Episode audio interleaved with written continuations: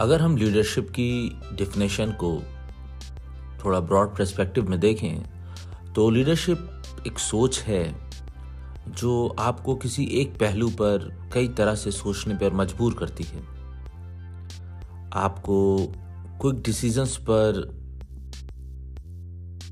पहुँचने से पहले वो आपको एक ही चीज़ के, कि कई पर्सपेक्टिव से आपको रूबरू कराती है।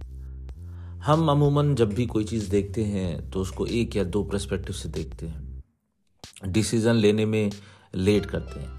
लेकिन जब आप एक लीडर की तरह सोचते हैं तो आप एक चीज़ को कई पहलू पर देखते हैं और कई लेवल्स पे जाकर देखते हैं। और फैसलों को जल्दी लेना की कोशिश करते हैं। ये जो फैसले जल्दी लेने की एक आदत है, वो एक बढ़िया लीडर में पाई जाती है। और ज़्यादातर कोशिश ये रहती है कि एक बढ़िया लीडर की एक गुड लीडर की को, कोशिश ये रहती है कि उसके फैसले अगर उस वो दस फैसले ले रहा है तो एटलीस्ट उसके seven two eight decisions right रहें। और इसके लिए उसको ज़्यादा फैसले लेने रहते हैं। और ज़्यादा फैसले में बहुत से चांसेस बढ़ जाते हैं कि चीज़ें उसकी गलत रहें। और उस डैमेज को कंट्रोल करने के लिए उसकी ज़रूरत है कि उसका जो सोचने का तरीका है, वो काफ़ी ज़बरदस्त हो। और जब हम अपने आप को एक लीडर की तरह पेश करते हैं तो हम, कोशिश हमारी ये रहती है कि हम चीज़ों को कई प्रस्पेक्टिव में देखें, चीज़ों को समझें और चीज़ों को सीखें।